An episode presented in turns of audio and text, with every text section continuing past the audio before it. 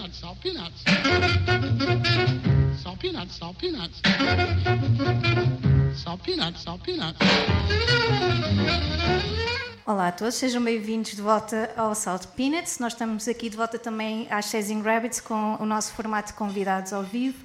Temos connosco finalmente a Margarida Campelo. Margarida, obrigada por teres vindo em primeiro lugar. Muito gosto de estar aqui convosco. Neste dia de muito calor, mas tu vieste na mesma? Vim, vim, vim com muito prazer. Também não ia apanhar sol com este, esta hora, não é? Portanto, sabe bem estar dentro de um espaço fresquinho, a beber um café gelado. É mesmo, estamos muito contentes. Sim, bem-vinda. Obrigada. E, e também nós estamos, nós sempre quisemos falar contigo, mas agora, especialmente depois do Supermarket Joy, eh, de repente tu estás a explodir por todo lado e ainda bem, porque no fundo nós já andamos a ouvir isto há imenso tempo, eh, mais precisamente à volta de 15 anos, não é? Eh, em imensas colaborações que também amamos, desde o Real como Lisbonense. Saudades do Real como Lisbonense. Todos os projetos do, do, do, Bruno Pernadas, que também adoramos, e aliás já, já o tivemos aqui há relativamente pouco tempo. Cassete Pirata, Joana Espadinha, enfim, os Minta and the Brook Trout, uh, Brook Trout portanto, toda uma, toda uma série de projetos que, que nos são muito especiais e, e tu estás sempre lá.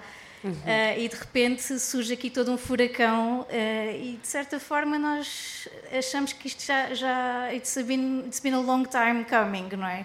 Já estava aí alguns por reventar há muito tempo, ou nem, ou nem por isso, ou surgiu muito de repente? Não, não, não surgiu de repente. Um, uh, a vontade de ter um disco já existia há algum tempo. Uhum. Um, a vontade existia. Agora, como tu mencionaste bem, eu de facto tenho muito trabalho a fazer uh, música com outras bandas, uh, música que eu adoro, que me preenche bastante, com amigos, etc. Portanto, não vou mentir que, que o tempo livre que eu tinha, não, não, a minha vontade não era fazer mais música ainda, ou seja, eu chegava a casa e queria fazer nada, não queria ver televisão, queria ir, ir sei lá, queria, queria fazer nada. Um, portanto, não ter muito tempo livre um, sozinha para fazer a minha música foi uma coisa que não, que, que não proporcionou a concretização. Uhum. Mas, mas depois também aliado a algumas inseguranças, porque Uhum. depois tu tocas muitas músicas diferentes, não sabes quem é que tu és, Uhum. não sabes se vais ser capaz. Uh, o facto de viveres uh, rodeada de pessoas que fazem coisas boas tem tanto de bom como às vezes também pode ser um bocadinho assustador, não é? Porque não queres ser pior. Intimida um bocadinho. Exato, pode sim. Um, e então, enfim, foram uma série de coisas que foram adiando a concretização do disco. Mas, na verdade, se eu, eh, agora olhando para trás, eu acho que precisei deste tempo todo para perceber mesmo quem é que eu era. Não é daquela forma super. Não é de uma forma assim tão romântica, mas, mas perceber de que forma é que eu me sentia confortável a expressar-me uh, de forma musicalmente, Uhum, não é? Claro. Um, porque para mim não foi óbvio, porque eu cresci a ouvir muita coisa diferente, cresci a tocar muita coisa diferente, ainda toco muita música diferente. E então, no meio das minhas referências todas de infância, que são muito diferentes daquilo que eu acabei a tocar, daquilo que eu hoje em dia Uhum. um, acabo a tocar, eu não sabia bem onde é que eu era especial, o que é que, o que, é que me dava mesmo, mesmo, mesmo prazer, porque eu gosto de fazer muitas coisas. E então, só passado alguns anos é que as, é que as ideias começaram a ganhar um, um formato mais um, mais concreto. Eu comecei a conseguir perceber, ok, isto, isto, isto acho que sou mesmo eu, pelo menos agora eu nesta fase. Porque depois também há aquela pressão enorme de como é que tu fazes um primeiro disco, não é? Parece que é uma coisa que te vai definir para sempre. não é? Quando- tu nunca fizeste nada teu, É tão relativo. é tão relativo, porque depois tu vês tantas, tantos exemplos de, de bandas e de, e de artistas que têm primeiros discos que não os definem eh, Claro, nada, não é? uhum. Ah, mas eu senti essa pressão do, do primeiro disco e depois muita gente a insistir que gostava de me ouvir a sol e eu, ah, isso é falho. Isso era, era muita coisa misturada. Bem, anyway. Ahm, o que realmente proporcionou este disco ser feito foi eu de facto ter crescido musicalmente e pessoalmente, ou seja, eu estar, eu me ter sentido sólida o suficiente para pensar se eu lançar isto cá para fora e mesmo que as pessoas não entendem, eu estou segura. Tipo, Estou segura que isto sou eu agora e que sou boa a fazer isto. Ahm, portanto, precisei de chegar a esse sítio sólido, ah, precisei de ter crescido um bocadinho mais a nível musical, precisei de tempo também. E a verdade é que a pandemia nos deu isso, não é? Ah, portanto, na pandemia eu, eu deixei de tocar com as 1500 bandas Pois. e de repente fiquei- tive tempo Ganhaste para fazer as tempo. minhas coisas. Que era uma coisa que eu de facto não tinha. Ahm, paralelamente, também ganhei apoios para fazer o disco uhum. Uh, financeiros, com esses apoios vinham deadlines. Portanto, eu precisava mesmo fazer o disco até aquele dia. Portanto, isso tudo ajudou a, a mandar a coisa cá para fora e digo, olha, isto tem que dar feito até aqui. Okay. Não há nada como um bom deadline. nada como um bom deadline, mesmo. E nesse, estavas a falar das inseguranças do começar, mas mesmo durante o processo, quando já tinhas, já tinhas deadline, já tinhas tudo, uh, alguma vez duvidaste que, do caminho que estavas a seguir? Uh, enfim, ou, ou não, ou isso foi foi empoderador e, e quando começaste sentiste mesmo que tinhas feito a coisa certa? É, foi um processo longo. Um, hum. Eu demorei a fazer o disco bem um, um ano e meio. Uhum. Isto já com as músicas não fechadas, mas uh, a meio vá. Uma ou outra não existia, um, mas a maior parte delas já existia em formato demo só de uma uhum. ideia não tinham letra, mas a ideia estava lá e dava para perceber okay. o que, é era. Uhum. Portanto, um, com essas ideias já a meio, o disco demorou mais um ano e meio. Uh, com a ajuda preciosa do, do, do Bruno Pernadas, uhum. que, que me ajudou, que, que, me ia dando algum, alguns inputs sobre o processo criativo. Olha, porquê é que não fazes? Eu ia mostrando umas demos e ele dizia: Olha, porquê é que não vais para aqui? Olha, está fixe, mas acho que não sei o quê. Pronto, eu ia fazendo as, as minhas demos em casa com, com o feedback que ele me ia dando Portanto, isso ajudou a ter, e além disso, ter o, o Bruno a acreditar 200% que o disco ia ser incrível, também uhum. ajudou, não é? Claro. É uma pessoa em quem eu, em, em quem eu confio. Uh, a nível musical, ponho uh, a minha música tipo, nas mãos dele sem, uh, sem duvidar numa única vez. Portanto, uhum. ter essa confiança é, é, é, muito empoderadora, não é? Mas também eu já estava nesse sítio em que, ah, eu, em que eu já uhum. sentia isso, ou seja, o facto dele ser assim para mim era um extra incrível, mas eu também já estava nesse sítio, foi bom para mim. Um, mas eu não duvidei que o disco fosse ser bom, não duvidei que fosse ser diferente, um, e, e, no bom sentido, acho eu, ou seja, não sim, é assim, claro. Não, ele, eu não fiz para ser diferente, mas eu, mas eu ouvia as minhas demos e eu pensava, isto eu acho que isto até pode ser giro para, para, para o padrão português, porque de facto não ouço assim uhum. muita coisa. Portanto, uhum. se calhar até vai vai fazer diferença, sei lá, pronto. Aqueles sonhos, não é? Fez. Uhum, eu acho que sim. Confirmo-se. Mas duvidei nas letras. Aí foi, aí foi um processo doloroso, mesmo doloroso. Mas o disco era para ser em inglês? Ou... Sim, o disco foi feito para ser em inglês. Ok. Pois, eu tinha lido qualquer coisa numa entrevista sobre isso. Uhum. Um, que começaram então em inglês, como estavas a dizer, e depois Sim. é que foste rearranjando. Depois, mesmo em cima da hora. Ou seja, não foi em cima, em cima. Mas, mas o disco foi feito para ser em inglês estas demos que eu estava a dizer que tinha, eu tinha, não tinha letras, porque eu, não, eu não sou muito competente a fazer essa parte ainda, pode ser que hum. mude um dia, mas de facto não é a minha, a, a, a minha valência mais eficaz. E então fazia, fazia as melodias com rascunhos de letras e pronto, e, e as minhas referências para este disco uh, inconscientemente, porque são as, as referências com que eu cresci a ouvir, são todas muito americanas, uhum. uh, R&B, ou seja, é todo um imaginário que eu, que eu conheço em inglês, não é? Portanto, na minha cabeça, nas minhas demos, eu ia muito para Baby, baby, I love you. Portanto, estava tudo assim nesse, nessa onda. Uhum. E estava bem nessa onda. Mas depois comecei a mostrar as demos a alguns amigos. Uhum. Estavam a dizer, epá, em inglês. Eu, ah. E, eu ainda, ainda bati o pé durante, durante imensos meses, eu bati o pé a dizer: Não, temos, temos de acabar com esta coisa de só se poder fazer música em português. isto, é, isto é música que soa, que soa em inglês e, e vai, vai ficar super flash se for em português. Pronto. De facto, até certo ponto, eu mantenho essa ideia. Quer dizer, não mantenho 100%, hum. porque a verdade é que fazeres RB Uh, então, se for sobre amor em português, é, é delicado, não é? Não... Somos sempre mais corny do que. Muito mais. pois eu tinha assim. Um, ah, as, as únicas referências que me ocorriam em português eram coisas às quais eu não me queria uhum, colar. Percebo. Não vou mencionar, mas não interessa. Mas, mas pronto, mas coisas soavam um, um bocado pirosa sempre. E eu não queria. E então, bem. Chamaste o exército. Chamei o exército, então às tantas pedi às minhas amigas, a Beatriz Pessoa e a Ana Cláudia para me ajudarem a fazer uma experiência em português.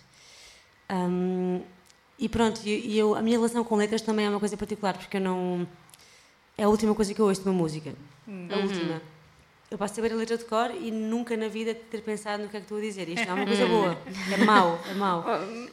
Mas a minha atenção não vai para aí, não vai mesmo. Um, e então, e então eu achei, se eu tenho esta questão com as letras e com a língua em que a letra vai ser feita, uh, e se o R&B está tão associado a, a, a músicas de amor, e se para mim a transposição disso para português é uma questão, porque não fazer uma coisa que não seja sobre amor, até não seja sobre nada, seja que possa ser uhum. uma coisa mais de imagens, símbolos, pode querer dizer muita coisa, porque na verdade a letra que nós acabámos a fazer para as músicas uh, tem significado, mas não um, tem, um, tem enfim, tem conteúdo e tem um, uma imagética por trás, uh, mas não tem uma história, não fala sobre amor, pode não, pode não falar sobre nada, até pode, pode falar sobre um monte de coisas.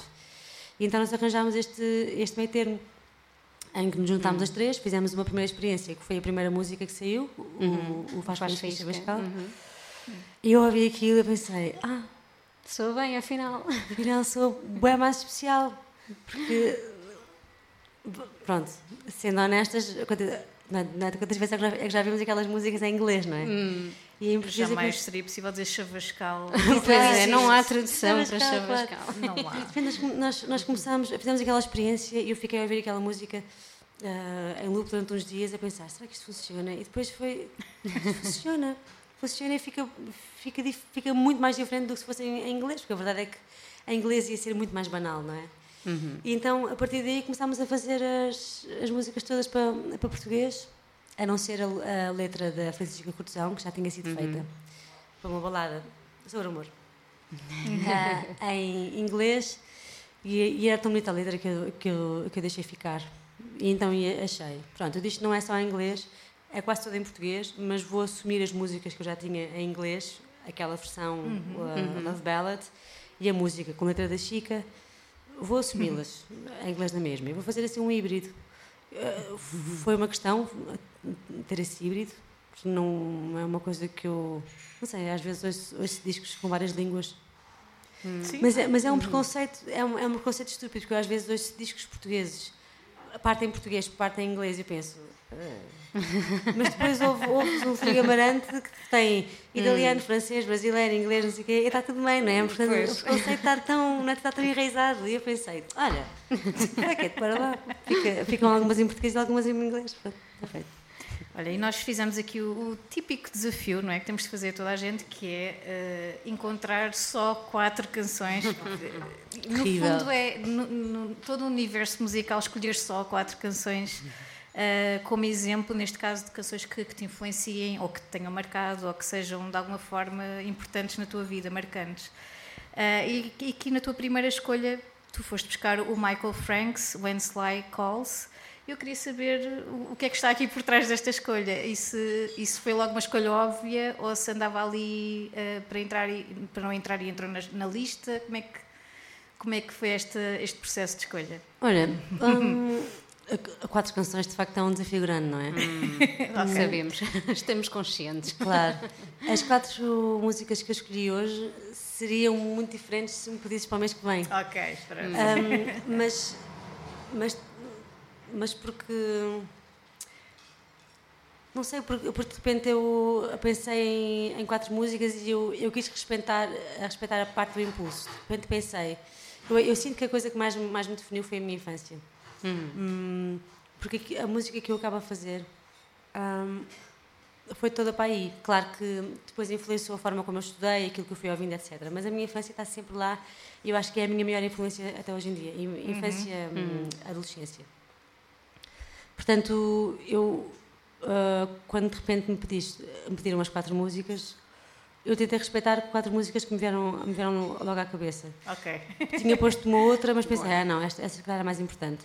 Mas depois comecei a pensar um, em porque, porque aquelas para mim eram, eram importantes e, na verdade, fui encontrar alguns, algumas razões, porque eu já era um, um bocadinho racional ao ouvir, ouvir, música quando era, quando era criança e, e isso fez-me, ou seja, o meu entendimento da música hoje em dia vem da forma como eu ouvia música quando era miúda. Portanto, eu, eu consigo um, eu consigo imaginar-me em criança a ouvir aquelas músicas e a perceber de que forma é que isso mudou a minha vida hoje.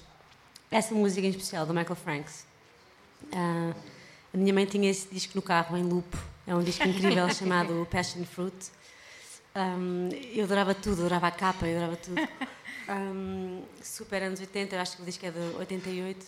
E, e, e, de facto, os anos 80 eu acho que foi a década, a década que mais me, mais me influenciou a nível musical. Uhum. Mesmo, a mesma estética. Uhum. Hum, e o Michael Franks, para mim, era um, era um, era um som muito, muito diferente de tudo aquilo que eu ouvia. Pelo, pelo formato uh, de canção dele, esta música um, tem uma parte assim super, super balada ao início e de repente parte para um, para um disco com, com o número de telefone, porque, porque isto é sobre um telefonema. Okay. Então, a letra é super, é super divertida. Um, não é nada sério, ou seja, é uma coisa que começa assim com uma, com uma balada super um, noturna, super assim, uh, menor e misteriosa, mas a letra é super, é super cómica e de repente passa para um número de telefone, when fly calls, e a música era super divertida e eu estava.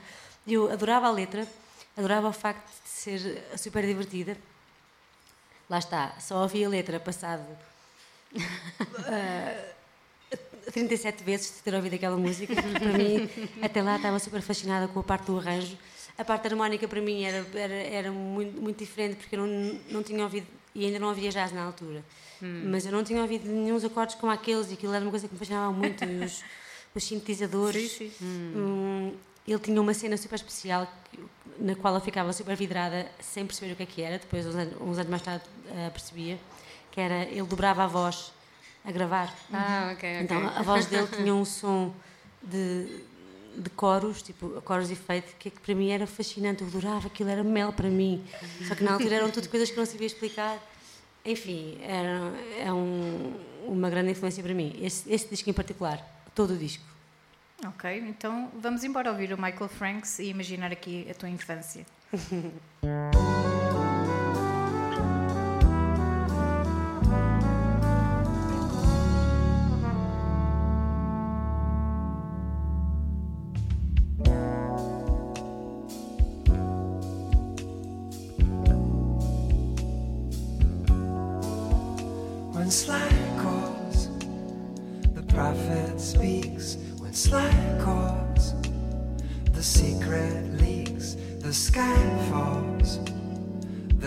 dice are tossed, the war is won, the battle is lost. When Slack calls, it's 13 takes. When Slack calls, the summer breaks, the sky falls, the rain begins, and on the box some Leon spins.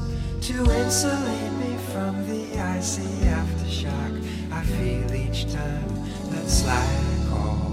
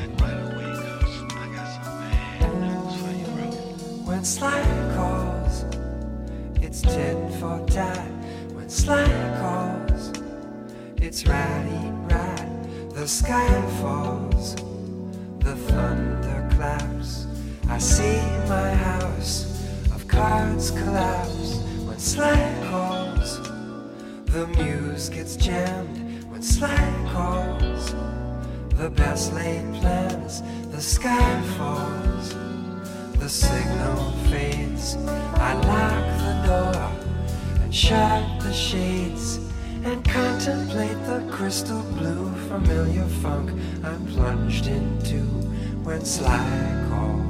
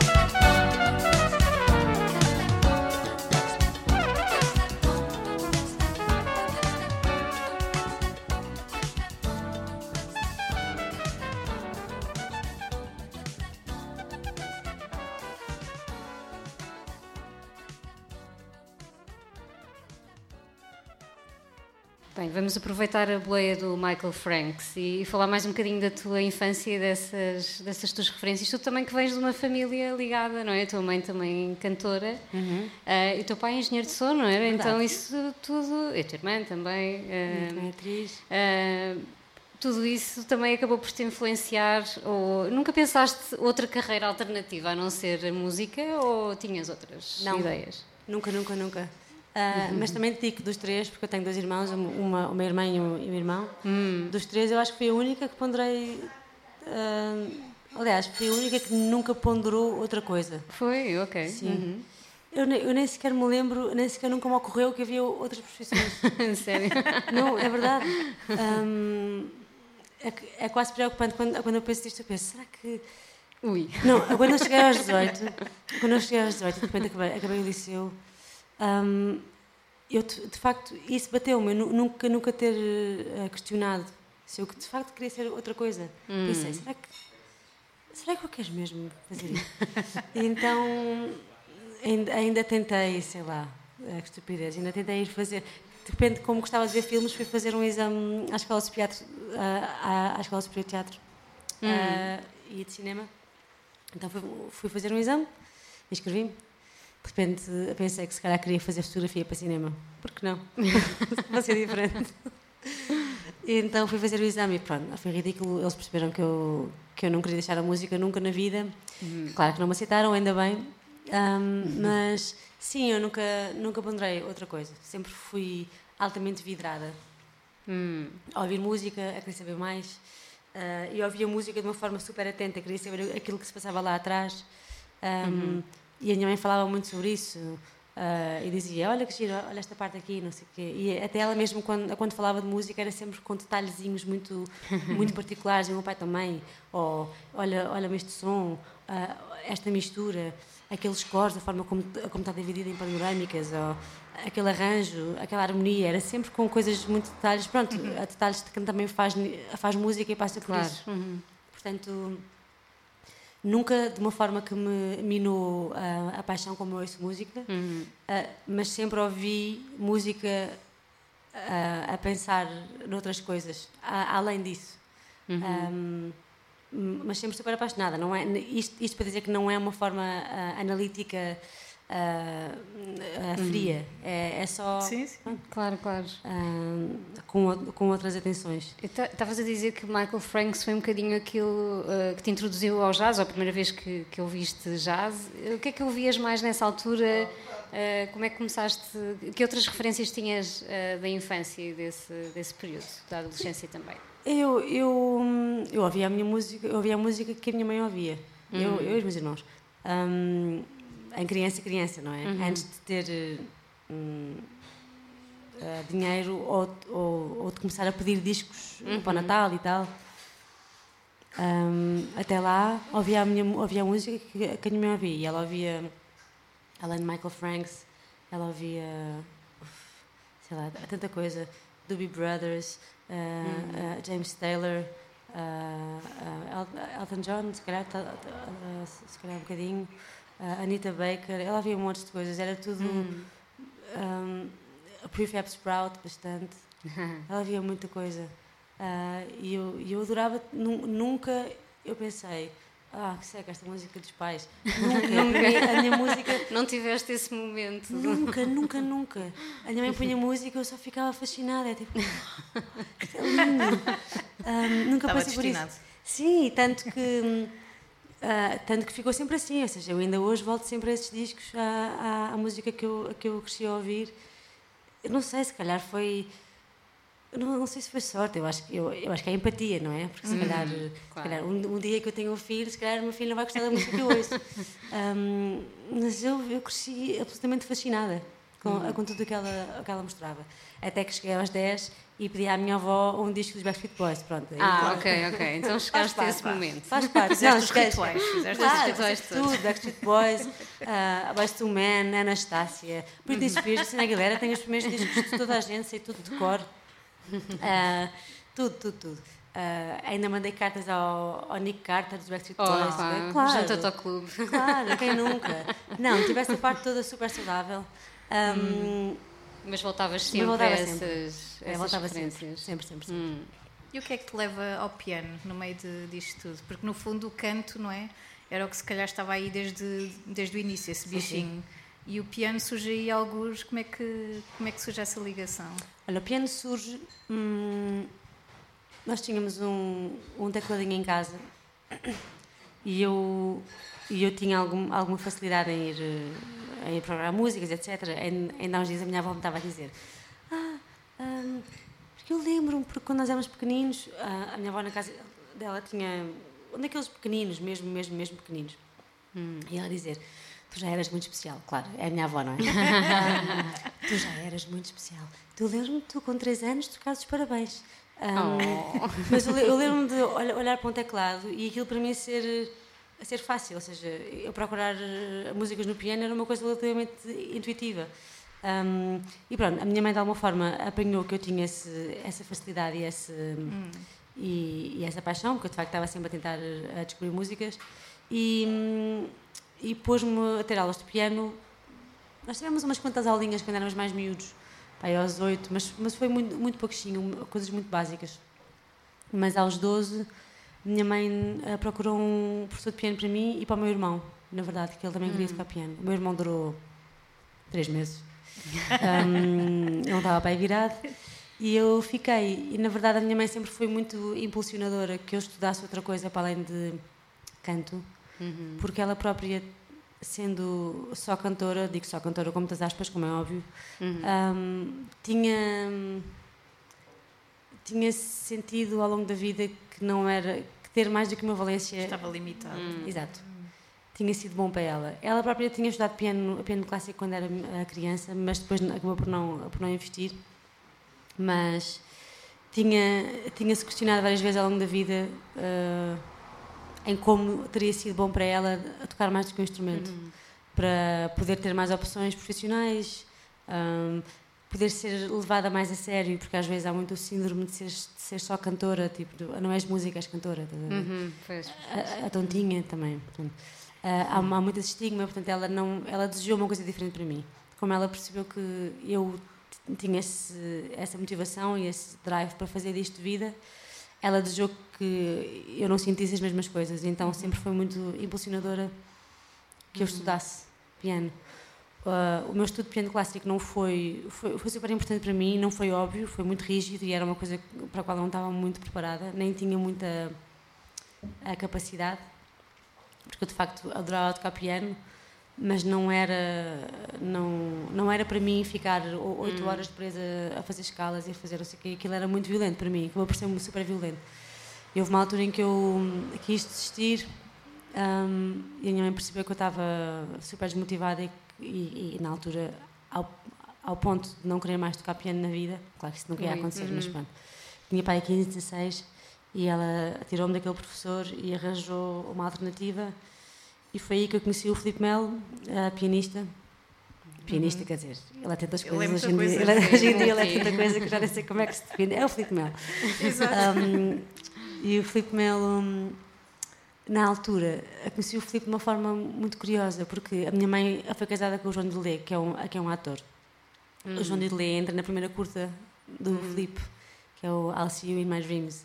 Aham. E na altura o Filipe foi lá jantar a casa hum, a propósito dessa curta e, e ele sabia que eu tocava piano, então começa-me a fazer perguntas e eu digo que, que tinha desistido porque não curtia tocar piano clássico, etc. Mas o que eu gostava mesmo era tocar Stevie Wonder e ele, espera lá, o que é que está aqui a acontecer?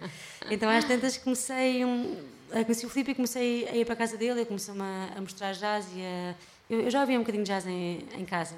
Isto porque há uns dias numa, numa entrevista ah, eu estava a dizer que aquilo que eu ouvia com, com a minha mãe, a minha mãe disse: Ah, mas tu não começaste a ouvir só jazz aos 16, também já ouvias em casa antes. Tiveste de corrigir aí a tua referência. Portanto, não foi o Filipe que me mostrou jazz, mas, mas com ele comecei a ouvir mais. Um, e, e pronto, e ele, e ele mostrou-me, e ele, e ele eh, fez com que eu me voltasse a apaixonar pelo, pelo piano, por, por uma forma de ver a música, uma forma de tocar piano. E, e- foi espetacular. A partir daí foi, foi alta felicidade sempre. E então comecei a ter aulas de piano com ele. Não eram bem aulas na altura. Eu ia para a casa dele, falávamos, ele mostrava discos, ensinava-me umas coisas. Depois fui para a JB Jazz, depois fui para o Hot Club, depois blá, blá. Fiz, o, fiz o, percurso todo. o percurso todo. Que te ajudou depois também a encontrares a tua, a, a tua voz e a tua. A, a- a tua personalidade, o teu estilo, sim. É, ajudou, ajudou. Eu, na, na altura eu, eu já estava numa escola de música quando isto tudo aconteceu, porque eu às tantas quando desisti de tocar piano clássico, porque supostamente a ideia era eu entrar no Conservatório de Música Clássica em piano clássico. Ainda bem que eu não entrei. Ainda bem que eu não entrei, porque aquilo tinha-me tinha destruído mesmo. Se eu já estava destruída com, Com o com o professor. professor, aquilo tinha-me destruído mais. Não era, não era necessariamente com, o- com, com o professor, coitado. Sim, até, sim. Às vezes até tenho, até tenho medo Era que ele exista um dia. com a classe. Pronto, ele, é- há uma forma de fazer, há uma, há uma forma de ser, de ser grande e virtuoso. E de facto não há bem como, como fugir às horas ao piano e àquela rigidez toda. Só que aquilo não era para mim. Eu acho que ele viu em mim potencial para, para isso, a, a potencial na forma como, como eu podia tocar, mas eh, só que não viu a não capacidade de ficar fechada tipo, no piano. ahm, Claro. Hum. focada. Eu não tinha isso em mim. Nem tenho. Ahm, portanto, acabei por ir para o conservatório fazer eh, o curso de canto lírico, de ópera.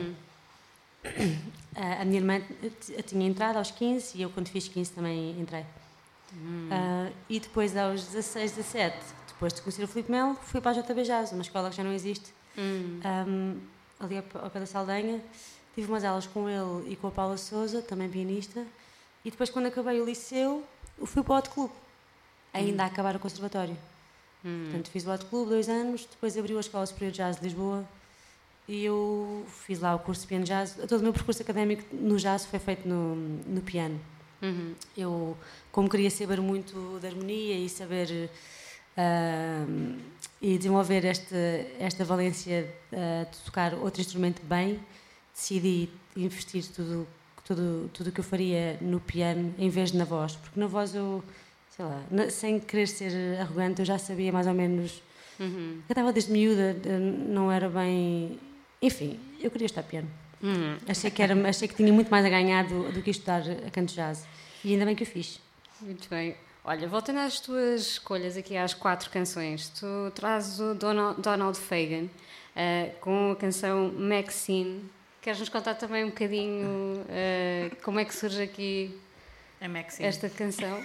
Eu hoje estou tão nostálgica com, a- com a minha mãe, porque a minha mãe ia ficar super, super orgulhosa com estas escolhas. Então, a minha mãe e o meu pai com esta também. Este também é um disco muito, muito do meu pai. Então, o Donald Fagan é o líder de uma banda ah, ah, de culto que são os Steely Dan. E os Steely Dan são amados por todos os técnicos de som deste mundo, não é? Portanto, e o meu pai sendo um técnico de som, pronto, são altamente vidrados. A minha mãe não é, não é, não é, não é técnica de som, é engenheira de som, mas também tem esse, essa, no seu ouvido. esse ouvido, sim. Um, esta, esta paixão pelo som e pelas misturas e pela misturação é, é, é tudo um. É, é muito intenso. E então, este disco, Nightfly, que é um disco de Donald Fagan a solo, um, também passava, também era daquele que estava sempre em loop. E eu, eu adorava o disco, na verdade. Mas esta, esta faixa em particular foi uma faixa que me, que me bateu muito pai aos 14. Eu lembro-me lembro de ficar ao piano horas a tentar entender o que é que estava a acontecer. Lá está. A minha mãe depois ouvia isto e dizia: Ah, já viste estes coros? Um, aqu- aquilo que me, que me bateu com esta música quando eu ouvi foi. um, a música é um, é um, é um estilo, a canção clássico, estrofe, estrofe, depois tem uma, uma parte de B refrão, depois mais uma estrofe. E as estrofes é ele a cantar, mas sempre em coro. Só que há, obviamente, uma, um- uma voz principal, só que depois tem não sei quantas vozes, eu nunca consegui entender. Um, isto, isto que eu sempre fui muito vidrada por música em cor e músicas a voz, então eu ficava a ouvir, a tentar decifrar cada uma delas. Onde é que está o caminho? Onde é que vai esta e onde é que ela acaba? E então f- ficava a tentar fazer esse, esse exercício nerd, super nerd. Um, sim. então, com esta, eu não conseguia entender e isso deixava-me ah, fascinada e vidrada. Porque as vozes são super fora, parece que isto é quase dissonante, mas soa tão bem. Então, é, é, para mim, soa super bem, mas é super desconcertante e é uma sensação que eu não tinha vivido ainda. Um, e, e pronto, depois a forma como elas estão, elas estão distribuídas mesmo no som, quando se ouve isto de fones, é uma experiência incrível. É incrível. Lá está, há canções que têm que ser ouvido de fones, É não é? verdade. Já dizia Eu Daniela contigo. É verdade. Eu acho que sim mesmo. Muito bem, então vamos ouvir de forma um bocadinho mais nerd este Maxine eh, do Donald Fagan.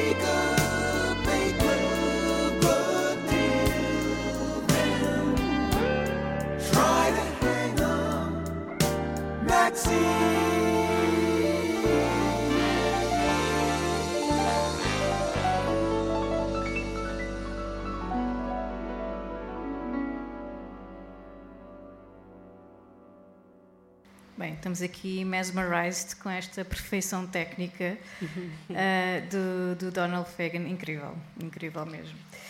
E olha, queríamos ah, saber um bocadinho mais sobre o- como é que este supermarket Joy está ah, a- mudar a vida, porque isto é relativamente recente, não é? E tu, como estavas há, há pouco a, a falar, ah, aproveitaste um bocadinho ali aquele intervalo da, da pandemia para, para tratar deste assunto, tiraste à frente.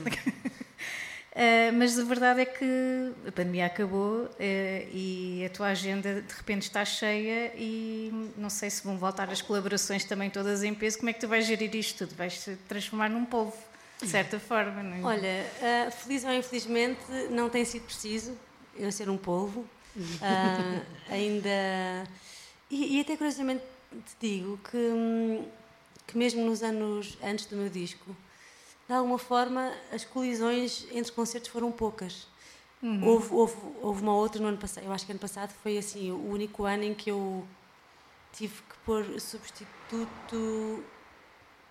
Pai, cinco vezes ou seis. E isso foi o máximo.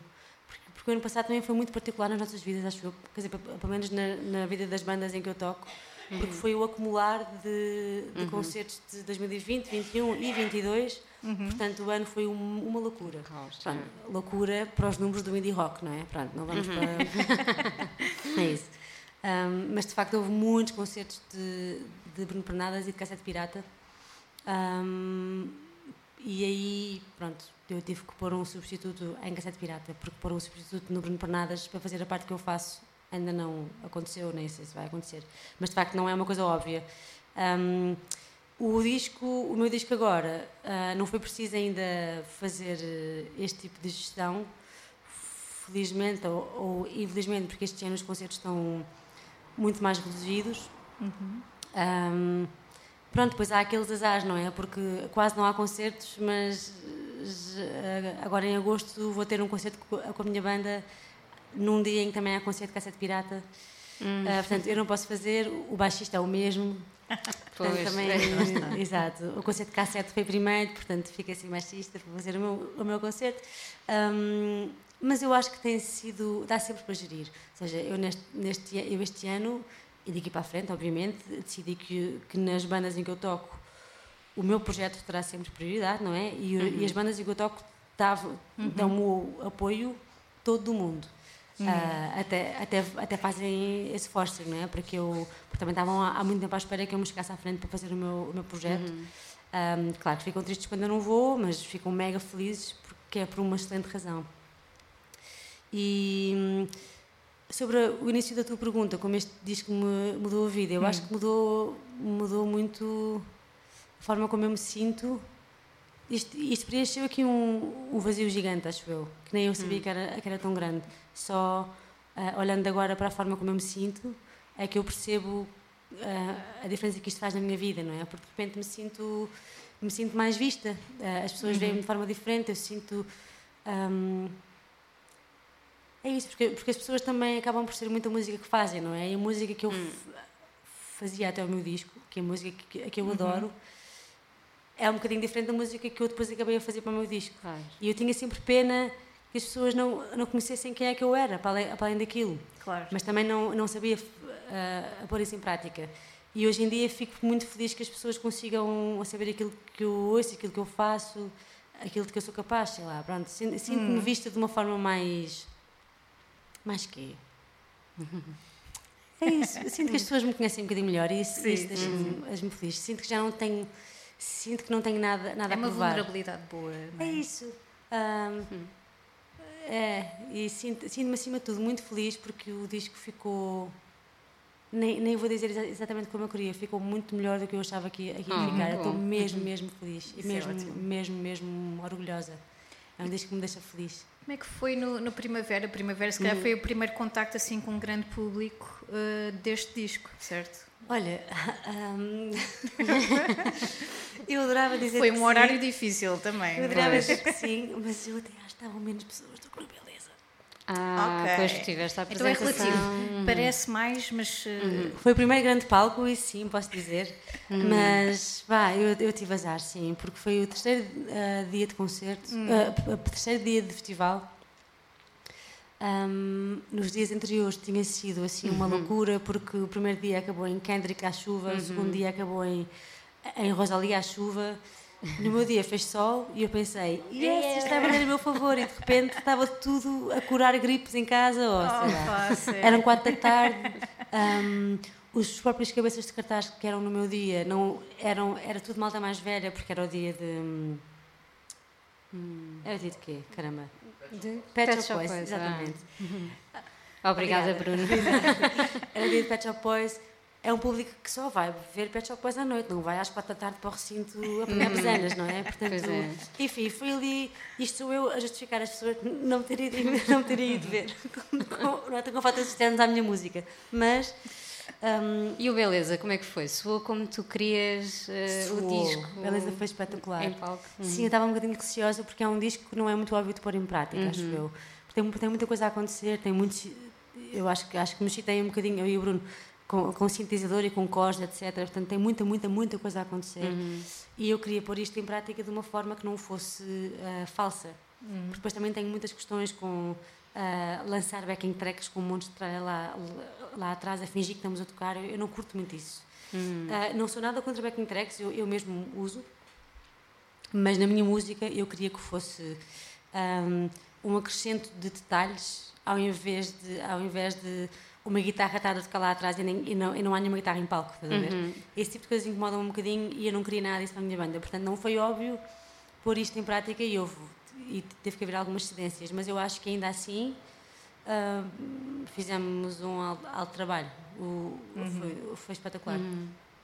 E diz-me uma coisa, eh, em relação ao Bruno, estamos aqui também a falar dele, tu fizeste uma data de concertos com ele, inclusivamente em noutros países e em destinos assim de sonho, pode-se dizer.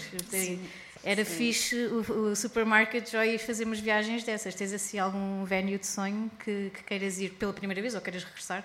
Ah, eu, eu adorava ir a Tóquio outra vez. Ah. Pois, bem Eu parecido. adorava, funcionava eu adorava ir a Osaka. Ah, eu acho que eles iam amar. Também Isto acho que é sim. cara Eu acho que sim mesmo, eu acho que sim. Ahm, acho, acho mesmo que sim. Eu- nós, nós tivemos experiências incríveis em Tóquio e em, e em Osaka. Ah, em, em clubes no centro da cidade. Ah, Bora e, lá marcar datas, bora. Vamos lá. e o, e o público lá é incrível, eles são muito, muito, muito generosos e é uma sensação única. Ótimo, então queremos, queremos mais Claro, disso. acho que Queremos é mesmo. Vai ter o, selo de aprovação dos japoneses quando eles descobrirem o Exato. disco. Espero que sim. Precisa Bom. de sair. Não, o meu disco já está a vender no Japão, na verdade. Ah, já então está no, Então é só uma questão de tempo. É uma questão de tempo, eu também acho. E olha, voltando aqui à, à tua lista, tu foste buscar os Carpenters, portanto, algo que me diz que vamos voltar aqui à tua infância, certo? Claro, claro, mas eu hoje, estava, eu hoje acordei super, super nostálgica a pensar, ai meu Deus. mas isto é bom, mas, Mas nós é, queremos é isto. queremos. Nós queremos a primeira- as primeiras canções que vêm à cabeça. Mas Portanto, é, mas, mas sabes que ainda, ainda são canções que quando eu quero ah, conforto ou quando, quando, quando eu quero ouvir Exatamente. música que me, que me move, ainda vou, ainda vou a estas. Portanto, a minha, a minha infância foi muito sólida neste, neste aspecto. Ah, não, não ouço Backstreet Boys, estou a falar até uma parte. Ahm, mas Carpenters foi uma paixãozaça minha. Pai, aos 12, 13, eu apaixonei-me tipo, loucamente. oh, Hum, Tinhas pósteres dos. Não tinha não- onde é que se arranjava postas dos É Carpenters? verdade, sim. É, Há aqui uma lacuna no mercado, Claro. temos que tratar disso. em, em 2000, ah, 2001. Ah, mas foi assim, a minha mãe mostrou-me mostrou-me um disco e eu, bem, foi uma loucura. Eu passava tardes a ouvir, a ouvir este, este disco em casa. Era, era uma coletânea, na, ah, na verdade, era assim um best-of com montes de músicas. E, sei lá, ah, a Karen Carpenter a cantar, o timbre dela, a forma como ela canta, era uma coisa que me, que me, que me derretia e ainda derrete. Depois, montes, montes de coisas aqui, aqui, me fascinavam. Ah, o fogo dela, eu uma vez estava. Andava sempre, sempre a cantar por, por cima e eu, eu queria sempre imitá-la. E ela tinha uma, uma, uma, uma particularidade que era: ela tinha um fogo enorme. Então, há músicas que ela cantava muito difíceis de reproduzir porque ninguém tem fogo para aquilo. Eu estava a comentar aquilo com a minha mãe e ela, ah, sim, sim, isso era uma, era, era uma cena mesmo dela. Ah, o Bruno, o Bruno tem, uma, tem uma teoria ótima que é: acha que ela é assim porque, porque fazia natação. Ah, ok. Eu adoro, eu adoro. Faz sentido, faz sentido. Faz sentido, faz sentido. tinha o diafragma bem, bem Exato, trabalhado. exato. Vamos ver agora os músicos todos a, a fazer Claro. aulas de natação, né? os cantores todos. Bom. Ahm, mas depois, ah, pronto, achava super querido o facto de eles serem irmãos, ah, a fazerem música juntos. Ela tocava bateria, era uma grande boss. Ahm, depois, mais tarde, vim, vim a descobrir que, que a tiraram da bateria e foi uma história um bocado triste, depois é ainda- acabou ai- ainda mais triste, não é? Dela morrer de problemas de anorexia, enfim. Toda uma tristeza. A, mi- a minha irmã, hum, nós, nós, nós partilhávamos quarto quando, quando crescemos. Ela não gostava nada que eu, que eu, que eu ouvisse Carpenters, porque ficava sempre triste por causa da história dela ter morrido Oh. por, por distúrbios alimentares. Ela dizia, ai, que triste, que deprimente. Depois houve- houve um boato que nós lemos uma vez que ela tinha morrido porque se tinha apaixonado pelo, pelo, pelo irmão e ela achava aquilo super, super perturbador. Então Oh, meu pedia-me para tirar, ela, não, ela não percebia como é que eu gostava daquela música. Um, mas pronto, al- além da, da voz dela e ela ser uma bossa de tocar bateria, ah, os arranjos eram incríveis. Ah, as músicas eram espetaculares e os arranjos eram incríveis, lá está. Voltando aos arranjos de coro, aquilo deixava-me absolutamente vidrada. Ah, o cuidado que eles tinham a fazer, a fazer os arranjos e as vozes que eles tinham. Ai, Pois é, o facto deles a fazerem vozes e serem irmãos, a forma como aquilo colava, aquilo derretia-me, derretia-me, derretia-me, ainda derrete. E algum motivo particular para trazeres a We've Only Just Begun? Eu pensei que havia tantas músicas que eu podia ter, ter trazido. Hum, e olha, esta pareceu-me mais, a mais forte. Mas, de facto, dos Carpenters eu tinha assim uma lista de 10, 10 músicas que me fazem derreter. Podia ser qualquer uma, neste Podia ser caso. qualquer uma, sim. Ok, mesmo. então vamos ouvir a We've Only Just Begun.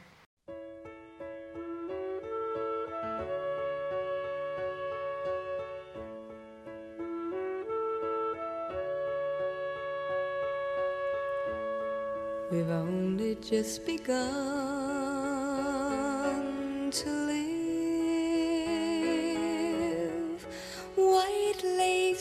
promises. A kiss for luck, and we're on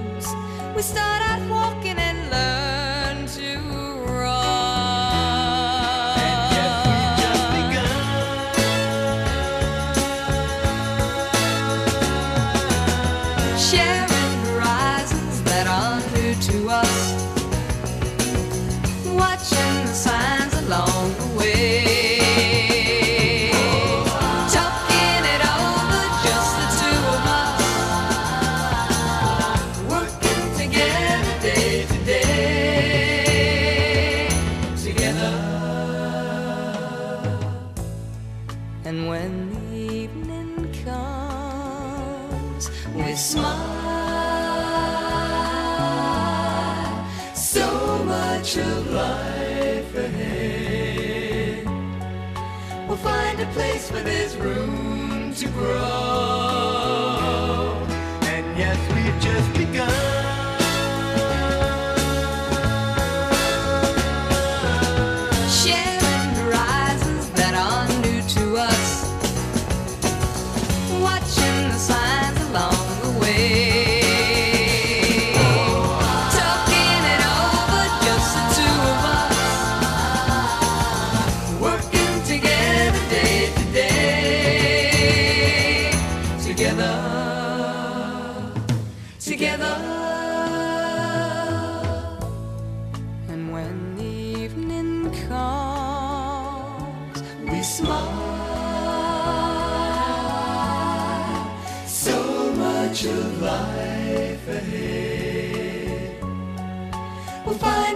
Place where there's room to grow.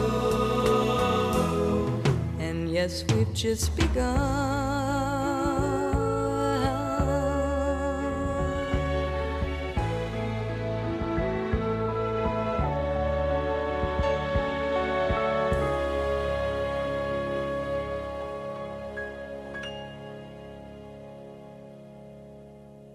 Tem sido aqui uma viagem assim mais à infância, à adolescência, mas antes de irmos, estamos quase a terminar aqui o nosso episódio, antes de irmos à tua última escolha, também te queria perguntar um bocadinho sobre as tuas referências mais atuais.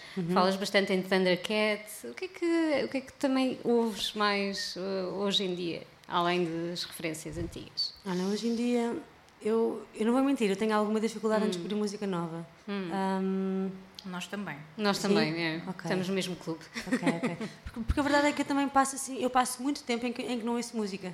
Hum. Também que faço música da vida e dou aulas, portanto, Claro. Uhum. depois de um dia de aulas não, não quero chegar a casa e ouvir música. Yeah. A maior parte das vezes. Portanto, passo muito tempo sem ouvir música. Ahm, hum, depois, às vezes, tenho assim fases em que, em que estou super disponível e com vontade de descobrir música nova. Ahm, eu, eu agora tenho passado assim uma fase em ouvir um bocadinho mais hip hop. Ok. Um, Porque há uns tempos fui ver um. Eu sou, sou muito analfabeta nesse, nessa área. E há uns tempos fui ver um, um documentário que passou no, no Indie Lisboa, lá está, estou a ver ali o cartaz. Um, no Indie é sobre o, um, A Tribe Called sim. Quest. Uh, pá, fiquei fascinada. Eu já, já cheguei mega tarde. Já cheguei mega tarde. Mas sempre. Fascinou-me mesmo, fascinou-me. E então tenho estado a ouvir hum, cenas mais dessa onda, Nas e tal. Um, sou mega fascinada pelos discos da Solange, os, ulti- os últimos adoro dela. também. Adoro, adoro os discos de Salt, um, aquele, aquele coletivo inglês, Lil Sims, Cleo Soul. Então, ou seja, eu vou, vou, vou- sempre para uma coisa um bocadinho mais quentinha, não é? Tipo, Mais ah, soul. mais R&B. ah, um, as cenas de sol também me fascinam muito, coisas do, do- dos samples, ah, aquela forma canção não forma, ah, o próprio disco em si, a, a- a obra em si é uma coisa um bocado fora da caixa, porque aquilo é tudo uma viagem, depois fazem aqueles interlúdios com samples, eu, aquilo, eu adoro aquilo. Adoro um disco que me faz ouvir o disco todo de seguida. Os discos de Frank Ocean também, eu sou mega fã. Um, yeah, vou sempre um bocadinho assim para esse, para esse género. E depois, como muita gente, eu bloqueio quando, quando me perguntam Claro. novas referências. Parece que não ouço Safaste música. muito bem, hein? Estamos todos no mesmo barco. Claro que sim. Ah, e como é que vai ser o teu verão? Ah, tens aí. ah, bem, vais tocar no Lux, não é? No terraço. Vou tocar em no Lux breve. Terraço, daqui Ah, a próxima semana, dias. duas semanas, não é? 20? É, é na quinta-feira, dia 20. Vou tocar no Lux, estou muito entusiasmada. Depois tenho um concerto por mês, basicamente tem sido essa uh, da minha banda. Digo. Toco em Chaves no dia 5 de agosto. Vou tocar em Lisboa ainda uh, por anunciar em setembro. Um, Depois tenho São João da Madeira, vou tocar a Braga também em dezembro. Está a ser assim uma velocidade de cruzeiro simpática, ah, que também dá para gerir com outras coisas, dá, dá para fazer férias. É bom. Uhum. Boa. E se calhar ainda é cedo para falar disto, não é? Porque acabas de lançar o teu primeiro disco, mas já há aí ideias para futuros trabalhos em nome próprio? Assusta-me. Ui! Assusta-me muito. Um, mas, não, eu acho que o facto de eu já ter feito este disco ah, me faz muito mais capaz para, para resolver um monte de coisas, porque eu tive que lidar. Ou seja, eu já, já fiz muitos discos na vida, não é? Mas, o mas nunca ter feito nenhum disco em nome próprio. Eu, eu, de facto não sabia aquilo que, aquilo que me esperava. Eu achava que sabia mais ou menos e já sabia um monte de coisas, mas o, o, ter que tomar decisões, ter que pensar em coisas nas quais eu nunca tinha pensado, ah, como é que queres imprimir a capa? Não sei o que dos pantones, eu tipo, o quê? Ahm, não, eu não, é, são coisas que me, que me fogem. Ah, qual é a tua estética? Como é que és aquele videoclipe? Eu tipo, como assim? Qual é a minha estética? Eu não sei. Ah, depois toda a gente achava, toda a gente que te vê de fora acha que tu tens uma estética super marcada. Ah, não, isto é Exato. bem margarida. Era o que eu tinha a que é que é margarida? Eu não sei. Toda a gente achava que eu tinha tipo, ah, não, tu vais saber, porque tu, a mesma forma como tu te vestes é super marcada. E eu tipo, oh. Pronto. E então foi assim uma, uma, uma primeira vez de, muito, de muitas sensações ótimas, muitas muito, muito boas, muitas, muito assustadoras. Ah, portanto, sim, acho que me sinto muito mais capaz hoje em dia de fazer, de antever aquilo que me espera para um segundo disco do que estava para este primeiro. Ah, na verdade, muitas vezes fazer um, um segundo disco é uma coisa que me ah, entusiasma muito. Hum, mas tenho que reservar tem- tempo para, para fazer e acima de tudo sim, eu acho que tenho mesmo que começar a pensar nisso, porque um disco é uma coisa que demora muito tempo a fazer. Tens eu- por um deadline. tenho, tenho que ter um deadline, acho que sim. Portanto, acho que vou ter que, que concorrer a mais apoios. Mas sim, vai acontecer certamente, não sei ainda como e, em que formato. Hum, antes disso, ainda, ainda vou fazer vinil deste, deste disco. Ah, vou fazer boa, formato boa. vinil. Sobraram canções deste disco? Sobraram ideias, não canções acabadas, mas sobraram ideias. Ah, sobraram ah, canções que nunca vão ver a luz do dia porque eram coisas que eu, que eu fazia quando ainda não tinha. quando ainda estava à procura. E queria ser caça de pirata, ou queria ser o Bruno Pernadas, ou queria ser um, um músico de jazz. Pronto, hoje em dia já não quero ser nada disso. Ahm, portanto, sim, sobraram ideias. Tenho algumas coisas eh, no início, muito poucas. Mas eu, eu sei que vão, vão surgir mais, entretanto. E, e eu estou entusiasmada para isso. Agora já se abriu a porta, agora, está Agora é desbloqueado o caminho. Claro. Então, estamos mesmo a chegar ao fim, não é? Temos ainda uma última escolha e uma escolha muito querida, assim, de todas nós aqui. Claro. Stevie Wonder. Stevie o- Wonder. Ah, pois o é, já, já tinha esquecido o que é que eu tinha escolhido. Ah, Stevie Wonder e com Golden Lady, esse, esse grande clássico. É verdade. Queres-nos contar um bocadinho também porque é que acabou por entrar aqui na lista? Olha, Stevie, eu acho que Stevie dos, mun- do- dos músicos todos do mundo é assim a pessoa a quem eu vos podia dar uma lista de, de 30 músicas que eu amo. Amo mesmo. Um, e o Stevie acho que mudou a minha vida como mudou a vida de todos nós, não é? Eu acho que ele é um músico, sei lá, ele, é- ele é. Para mim, ele é o mais, o, mais especial do mundo, do mundo inteiro. E, e, é, e é um clichê ser o Stevie Wonder, mas ele é mesmo, é mesmo, é mesmo o mais especial. A música que ele faz, a forma como ele faz os discos, o som dos discos dele, a instrumentação, as letras, a, harmonia, a melodia, a forma como ele canta, a forma como ele toca, ou seja, tudo é incrível ali. Ele não. É tudo incrível, não há nada para dizer. E eu escolhi o Golden Lady porque de facto foi uma música que eu ouvi muito quando era adolescente. Ouvia muito ouvia muito esta música em loop e era uma música que me dava muita força. Eu lembro-me que houve uma fase em que, em que eu roubei este disco ao meu pai. Um, e eu punha esta música para acordar. E era uma Ok. música, porque aqui isto começa assim super, super lentinho e vai crescendo. Então isto era um. Eu ia, ia crescendo em mim, eu ia ficando com mais força e mais felicidade para, para enfrentar o dia. Era uma música que me trazia algum alento. Ahm, eu ad- adorava tudo. Era, sei lá. Eu, eu volto sempre às mesmas coisas porque eu sou. Aquilo que me move são coisas mu- muito particulares. ah, e, e- e a harmonia é uma coisa que me move muito. A harmonia e a, e a melodia são assim coisas que me movem ao, ao ponto de me fazerem chorar. Muito mais do que letras. Muito mais do que letras. Ahm, e pronto, esta música é perfeita, como tantas outras dele. Este, este disco é espetacular. E acho que é uma forma perfeita também de terminarmos aqui o nosso episódio, ouvirmos o Stevie Wonder agora Também com essa essa tua, esse teu take. Ah, muito obrigada, Margarida, por teres vindo. Ah, obrigada Ah, eu.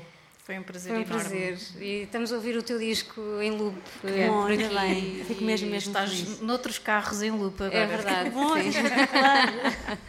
E, e estamos já, pronto, aqui à espera de um, de um segundo trabalho, a ver-te também. eh, E queremos temos de ir ver-te ver ao vivo, que ainda não fomos. É verdade, ainda não fomos. Perdemos Lux o dia 20. concerto Lux dia 20. Pois é, se não fosse aquilo, Ou então aquele horário. em setembro, que está aí por... Olha, Exato. esse parece estar muito bem. atentas. É, mas o, Lux dia 20 acho que só começa para aí às 7h30.